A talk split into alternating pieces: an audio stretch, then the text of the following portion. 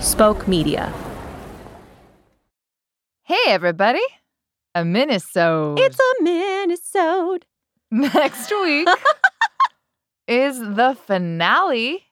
I Nuts. can't believe we're here. Nuts. But before that finale, there is one more thing that we need you to hear so that you know everything that we know when we walk into that finale. Okay, tell me what we're listening to today. Today, we're going to share a conversation that I had with therapist and death educator Jeanne Denney. Now, Jeanne, we found because she was going to be a part of the third act breakthrough. Yeah, you wanted someone who could comment on mourning practices, maybe from a more new agey perspective. Yes, and I wanted homework. Like, give me a ritual around death that I can take home and do real quick so I can get my third act breakthrough. But as we were listening, seeing how I would integrate her into the third act breakthrough, I realized what she actually gave me was a bunch of clarity around these themes that are starting to crystallize for me at the end of this story. So then I thought, well, great, not third act breakthrough. She's a part of the finale. She'll get us ready as I clarify what my story is about, walking into our final scene. But that didn't work. No, then the finale was two hours. yeah, it, it didn't fit there. And so I'm just giving it to you now for free. Firstly, because as we were talking about Jeanne's interview, going back and forth, recording voiceover for whatever episode it was going to be, it just, she clarified for me what this story has been about this whole time. Gave me a lot of insight into what I'm actually carrying with me into the conclusion of the story. And I also wanted to share it because if you're somebody who has a grief you've been carrying that you don't know what to do with, there's no language for, and you don't know if it's legitimate, or you just need a heaping dose of legitimacy, like I did, I think this one's for you. Jeanne Denney, Legitimacy, Clarity, after this break.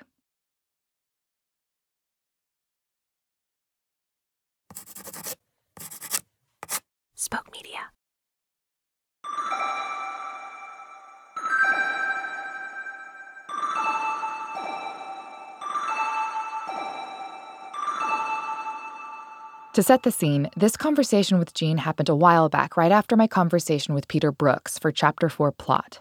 So I got off the train from Princeton, rolled my luggage around Midtown till I found her lobby, and got ready to really cry and really access grieving and mourning. Little did I know I would come back from this trip and then enter the pit of grief for like six months to a year. But past Jan knew none of this. I feel so odd. Okay, all right, all right, gonna get my grieving on.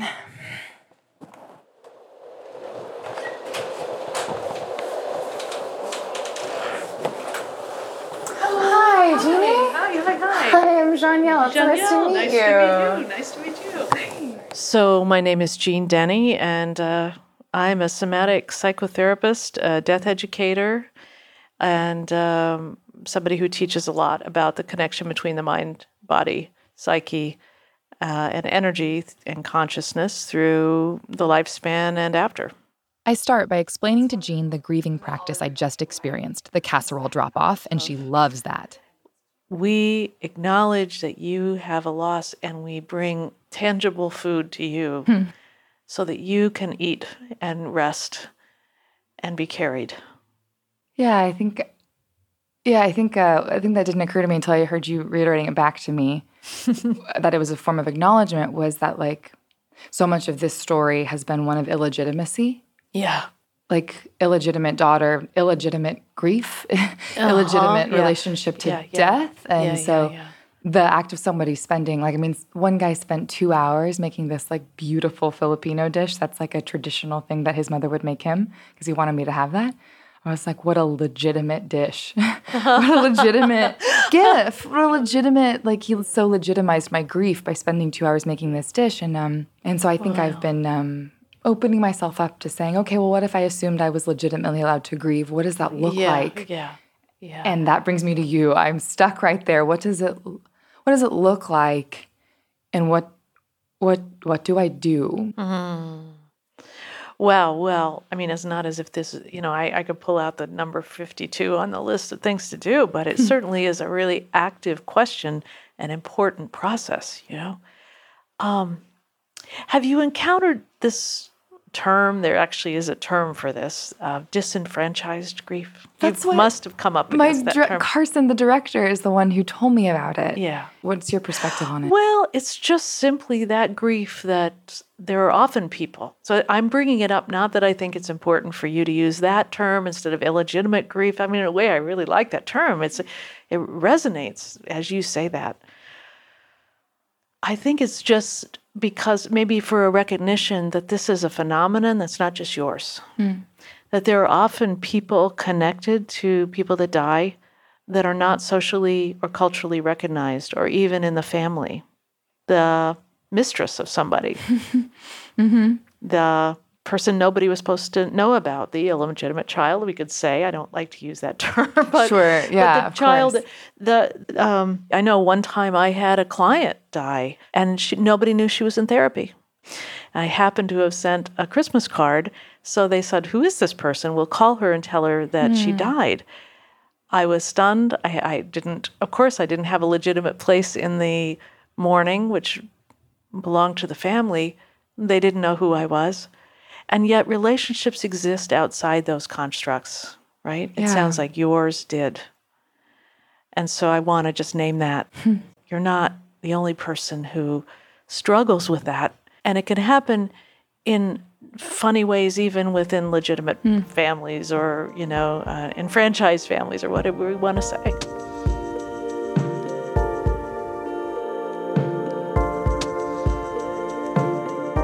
So, so there are questions I'm going to ask you, and then we'll get back to the idea: what do we do with this? But it, but I want to. I would like to actually look at the relationship you did have, rather than the relationship you didn't have. She asked me to give her more context around the details of my birth, and I tell her how my mom was so excited that I was her miracle. My dad wasn't present for any of that. So, so that automatically, that's part of the family triangle that you came into. And people can say, oh, well, you don't remember any of that.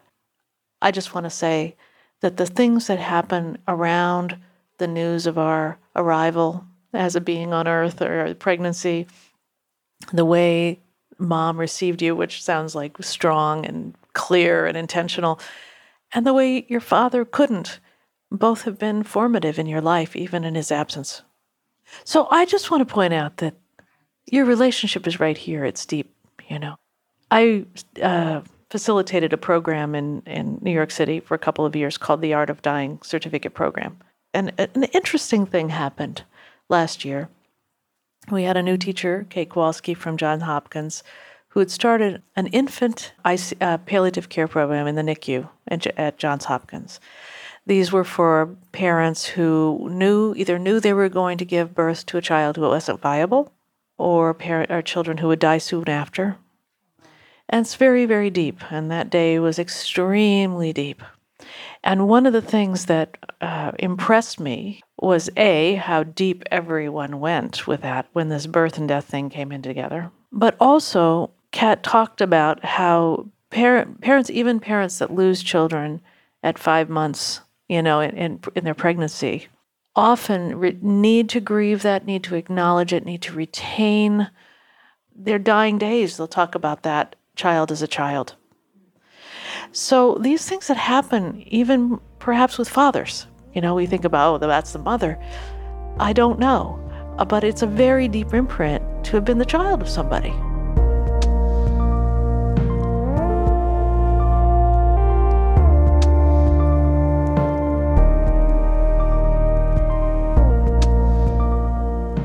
Because yeah, funerals uh, funerals are Uh, I- I- right, I, I know. so much so much for the living. Yeah. Uh, or, or about the heroism or the perfection. Or yeah, the, you know, exactly. the- the- exactly. The, cookies always were coming out of the oven. The, Yeah. She never was angry. is that know. something you you you think is a is something we should reform about how we do funerals? I think it's just natural. I think it's part of unresolved grief. Mm. Usually, when people are further along in their grief, they can talk about the the reality a little bit more. but when people are still either traumatized, shocked, or they don't know what to do, or they're frozen, we elevate people to the status of anybody that dies as a you know a hero and, and was mm. perfect, and, ha- and we ha- we feel responsible for telling only the really good things about their life, and it's much more complicated to accept people. So Yeah. So then I walked in right. and just my existence completely complicated the narratives. And one thing that kept happening is people kept, or a couple people would like to ascribe things to me that belonged to Rick. Oh, you've got his, you know, smile. Right. So feel in this hmm. how your father and you have been in a dance, even if it was unconscious, even if it wasn't visible and tangible, named, socially sanctioned, because there's real feeling here. So, I mean, this is very real grief. Yeah. I just want to say, because even people that have the tangible people in their lives will feel so many of these things. Yeah. Um, my own dad too. I'm not to, but my own dad too. He, there were things. Of course, we have to grieve. Never, we'll never get that. Yeah. We're never going to get that from him. I, I guess so. That that's the side that feels like empowering about acknowledging an energetic relationship, right? Like there's real grief here, real loss. The other side really f- makes me feel weird because like I don't want to be like him. Right. So, is there a chance you first need to reject him? what do you mean? Well, it's kind of hard, isn't it? Because you never got to attach. But one of the things, just like the people in at the funeral who could only say glowing things about him, you're in a kind of similar situation in that you're pretty pissed off that he wasn't there for you. It Yeah. sounds like Finally, I am. I think. uh, yeah. Yeah, and that that seems like a very real aspect of a very real relationship and something that you might need to take up. Okay. I think this is why I like my anger so much right now. Hmm. How fun to be real angry at your real dad. A lot of people we don't we never got to be real angry at our real dad. We just got a lot of pain in a lot of weird shapes that are hard to hold. It's fun to feel real angry at my real dad. Fuck you, dad. You know? Yeah. I hate you. Slam the door.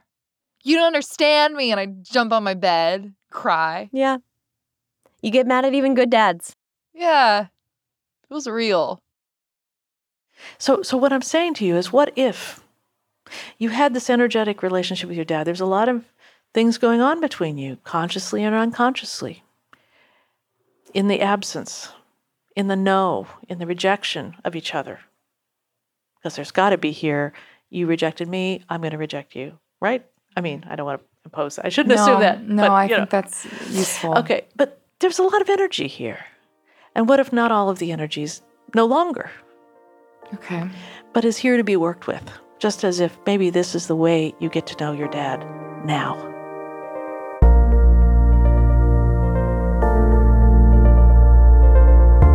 Let's take a break here. We'll be right back.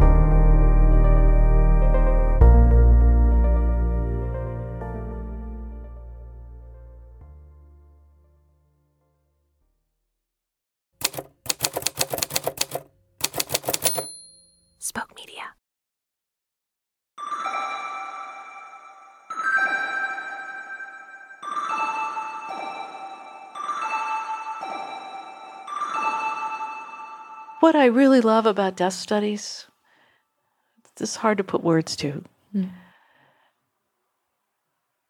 is that it's constantly showing us that death and life are not separate. There's no separation. This is a human construct, a cultural construct that we that we make this separation and then we suffer for it.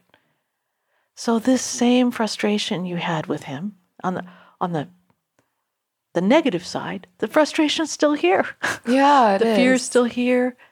Of course, you can still send the email, so to speak. Uh, but what if the potentiality is still here too of Mm. resolution and maybe even the possibility of having a more positive outcome than you would have had if he was in body? I do believe in the potential for healing, which is, a, after all, has to be part of what you're doing this project for, Yeah. right? Yeah. How do I you you you just said like maybe there's potential for something even better than could have been here. What what would that look like? See, I think here it's really important for this to be your divine creation. For one thing, you're a creative. Mm. I know that there are people in some shamanic traditions that say, "Oh, you know, you New Age people, you Western people, you want, you think you can just create all these things. There are traditions. You need to learn traditions." Right. The fact is, well, it's important to work within the traditions we did get. Perhaps love the casserole thing. um, these things are very personal and intimate to us, but there are basic things that we do psychologically in resolution. And this might be of help to you in your work through it. One is that, you know, Ira Byock said this actually, he said the four things people say. Okay. But this is also spiritual traditions throughout the world. In fact, even our courtesy system says the things we say are thank you. Mm-hmm. I love you. I'm sorry, or please forgive me. I forgive you. And actually, the fifth one is goodbye and fare you well. I wish you well. I give you a blessing. These five things seem to be the important things. And that doesn't mean we can force them. You may get stuck on one rather than the other. It might be a five year process for you to work on thank you or um, I forgive you. You- that's the order. It's Uh, it- it's not any order. It's like those are just the things. just five. Okay, so the You five know, are these are the things that people say. the five are thank you. I'm sorry or I forgive you. Um, I'm sorry, or please forgive me, I'm sorry or please forgive you. Forgive, please forgive me. and I forgive you. I forgive you. And then I love you. I love you and goodbye. Hmm. That would be useful. I mean, you notice that there are the courtesies that Mhm. we either have or don't have in the Yeah. culture we have right now. Yeah. But but they're right closure. So these are pieces I'm giving you in terms of what do I do? yeah, I appreciate Um, I don't know how it's going to look for you, but I I would love to give you encouragement to explore how do I need to, or not that you need to produce these things, but what's in the way of them. Yeah. First, we must be really emotionally truthful. We must, that is part of our grieving process. And I think we often protect the dead from the rawness of our emotions. Yeah. Uh, Hmm. uh, uh, of, the, you know, the WTF of, you know, you didn't even stay around so that I could send you my damn email. I know. What The least you could have I mean, what kind of a shitty dad is that? right? right? I mean, and that's the beginning of your love is your rage about your disappointments. Oh, yeah. And to really let yourself have it. Huh. Yeah, okay. That's some useful homework. That's I not what say, you're I'm I'm turning it into what I I would say it's the beginning of a ritual. Okay. a beginning of coming into the truth and laying down your gauntlet of I'll have a relationship with you and truth is going to be a part of it. Hadn't occurred to me that our relationship could start from a place of like, fuck you. Sounds like that's one of the places you because to start with an agenda that I need to be this needs to be all clean and tidy and I give you it but there's more to the story, right? Yeah. There's also some fuck you here. there absolutely is. Yeah. And I that truth is a beautiful and a true thing. Okay. um Well, it's real. yeah, no, it certainly is. Um yeah. That had just it's it's funny to me that that hadn't occurred to me. That like the energetic relationship after someone's gone doesn't have to be uh one where like you see a robin and think of them. you know?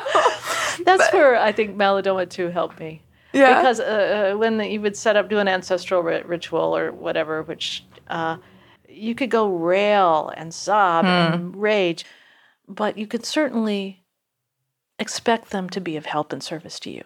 So, what if your father? Now, this is just an idea. I'm not. A, I'm not selling this idea to you. I'm just saying this is an idea that's out there for you to play with, work with. Does this help you? What if your father is going to be of more help and service to you now than he ever was? And this blessing you need to give when you're ready hmm, might be something that you could make into something that's really true, including the anger, the WTF, the You were kind of a shitty dad. Now make up for it. yeah, the least you could do is let me get some good art out of this. And thank you. Thank you. I love you. And fuck you. And I forgive you. Yeah. Maybe. yeah, because people with re- real, well, real dads, people with real dads have all of those things. Yes.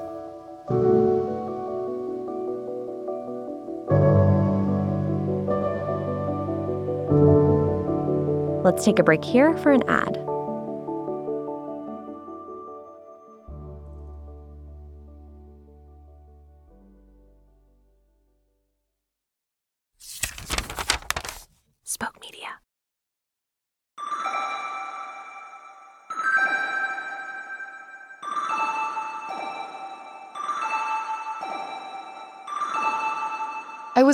Floored by this conversation re listening to it because what she's done is she has brought into the focus like the core themes of my story. I couldn't see it then when I was in the conversation. I was just like trying to follow along. But now, looking back, I can totally see it. My story, at its core, is about legitimacy.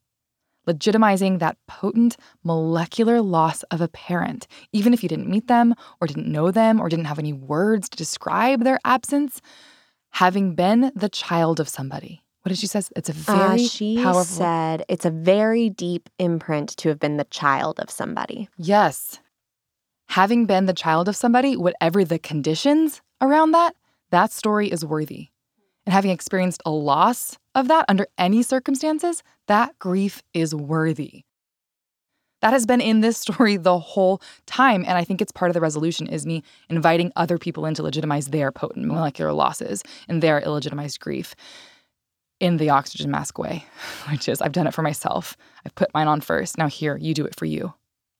Another thing she touches on my story is about adding nuance to one dimensional PDFs we make when we flatten people at funerals. Like, oh, that was oh, he was just, you know, he was a great guy and he was just doing the best he could. Like, done, ding, no need to examine more. Or, oh, yeah, he was a deadbeat dad who didn't care about you and abandoned you. Like, done, ding, no need to examine more. Like, he was many things, and all of them are worth mourning. And there's no need to Ill- illegitimize him and to flatten him into one thing.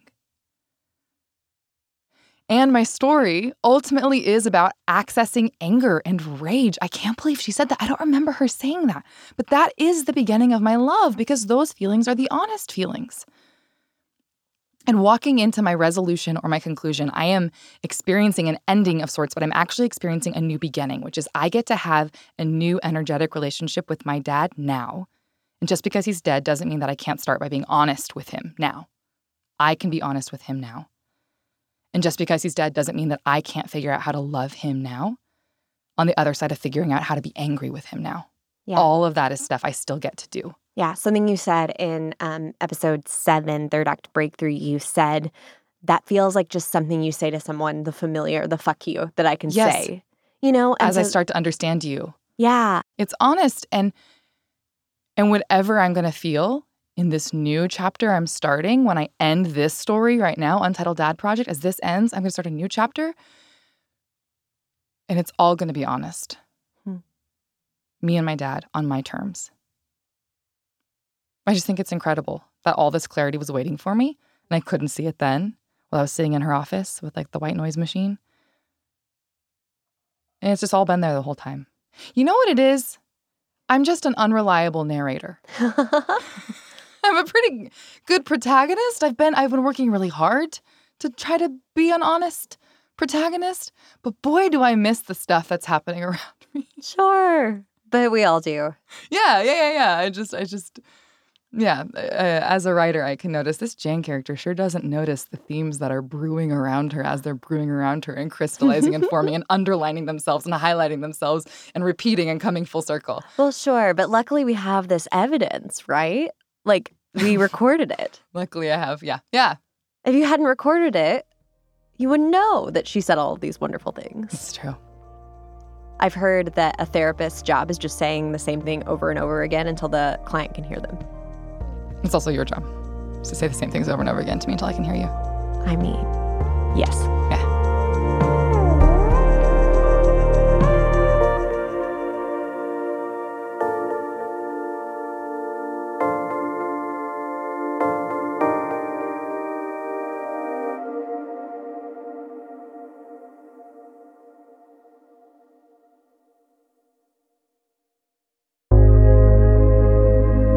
You all for listening to this week's minisode. Next week, all this disenfranchised grief comes to fruition in the finale. A funeral, a story, the end. I can't wait to share this with you. UDP is created and hosted by Janielle Kastner. Our production team is me, Carson McCain, Kelly Kolf, Lauren Floyd, Jenna Hannum, Evan Arnett, and Will Short. Our executive producers are Leah Tavakolian and Keith Reynolds. Special thanks this week to Jeanne Denney. Thank you for sharing your wisdom and for giving us all the space to legitimize our feelings. You can find her work at jeannedenney.com. That's J E A N N E D E N N E Y.com. We'll see you soon.